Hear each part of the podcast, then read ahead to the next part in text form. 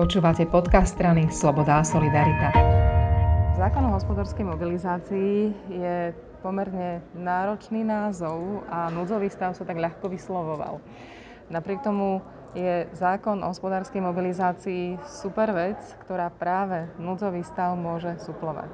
Hovoriť budem s poslancom za SAS a predsedom OKS Ondrejom Dostálom a to preto, že práve tento zákon o hospodárskej mobilizácii sa konečne narodil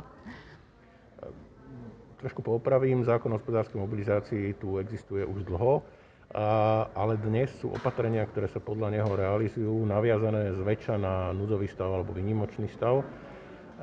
A ak by núdzový stav skončil, čo je veľmi reálne a pravdepodobné už v priebehu najbližších dní, tak by sa nemohli realizovať opatrenia, ako je reprofilizácia lôžok v nemocníc, použitie štátnych hmotných rezerv, núdzové zásobovanie, riadenie zdravotníctva, výroby zo strany ministerstva zdravotníctva. Teda niektoré opatrenia, ktoré sú potrebné pre boj s pandémiou. Tým, že zmeníme zákon o hospodárskej mobilizácii a upravíme v ňom to, že nebudú tieto opatrenia naviazané iba na núdzový stav, ale aj na mimoriadnu situáciu, tak e, tým pádom budeme môcť spokojne zrušiť núdzový stav. Mimoriadná situácia je tu nepretržite od marca minulého roka, keď začala pandémia. Trvala mimoriadná situácia aj v čase, keď bol núdzový stav vypnutý v lete minulého roku a nepredstavuje taký závažný zásah do základných práv a slobod, lebo napríklad núdzový stav umožňuje zakázať vychádzanie, umožňuje e, zakázať zhromažďovanie, čiže keď skončí núdzový stav, tak už nebude platiť zákaz vychádzania, nebude platiť zákaz zhromažďovania, ale tie potrebné opatrenia hospodárskej mobilizácie budú pokračovať aj ďalej a bude môcť štát riadiť boj s pandémiou. To bol asi hlavný dôvod práve to, aby tie slobody ľudí neboli už viac obmedzované, viac než je nevyhnutná nutná miera. Takým sporným a debatovaným ustanovením bolo pracovné nasadenie, pracovná povinnosť. Jedným z opatrení hospodárskej mobilizácie, ktoré dnes sú naviazané na núdzový stav, je pracovná povinnosť, teda v podstate riadenie zamestnancov, že si nemôžu zobrať dovolenku alebo musia nastúpiť, aj keď by nechceli, nemôžu dať, nemôžu dať výpoveď, alebo teda tá výpoveď nie je účinná. A, a teda v situácii, keď sme mali nedostatok zdravotníckých pracovníkov, aj v dôsledku toho, že mm, museli sa starať veľmi veľa pacientov, ale aj v dôsledku toho, že veľká časť lekárov, sestier a ďalších zdravotníckých pracovníkov sama bola chorá alebo musela ísť do karantény po kontakte s, s mm, chorými ľuďmi, tak to bolo potrebné. Bolo, bolo, bolo nevyhnutné, bolo to síce nie je veľmi príjemné voči tým, mm-hmm. voči tým zdravotníkom, lebo my ostatní aj napriek pandémii fungujeme v normálnom stave, môžeme si zobrať dovolenku, keď chceme, alebo môžeme dať výpoveď súčasnému zamestnancovi a nikto nám nehovorí, že musíš ísť pracovať tam alebo onám.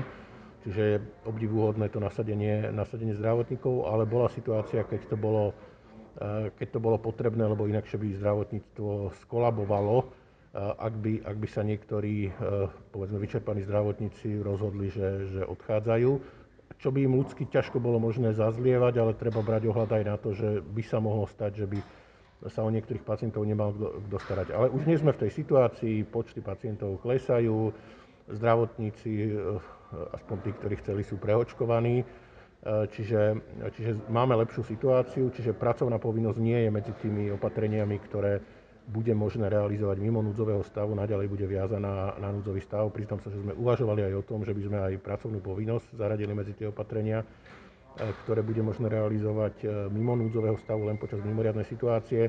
Ale boli k tomu otázniky, ktoré sa týkali, že či je také riešenie v súlade s ústavou. Ja sa domnievam, že je, lebo teda je v ústave zmocnenie na, na, na to, aby to bolo zákonom upravené ale keďže neexistuje reálna potreba, ja som sa spýtal pána ministra zdravotníctva Lengvarského, či to potrebuje, či je, je nevyhnutné, aby pokračovala pracovná povinnosť a keď on povedal, že nie, tak sme neváhali ani chvíľu.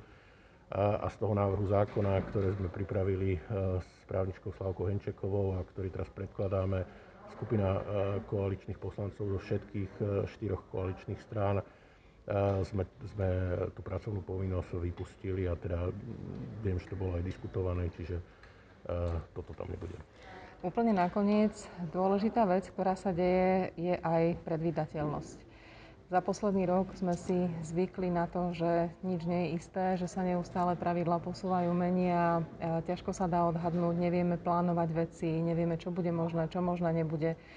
Situácia pandemická sa zlepšuje, hoci samozrejme ešte nejasáme. A aj potom, čo prestane platiť núdzový stav a začne platiť tento zákon, ktorý si každý vie pozrieť a každý vie sa podľa neho zariadiť, práve už tá predvydateľnosť príde. Bola aj toto jeden z motivov, ktorý ste brali do úvahy?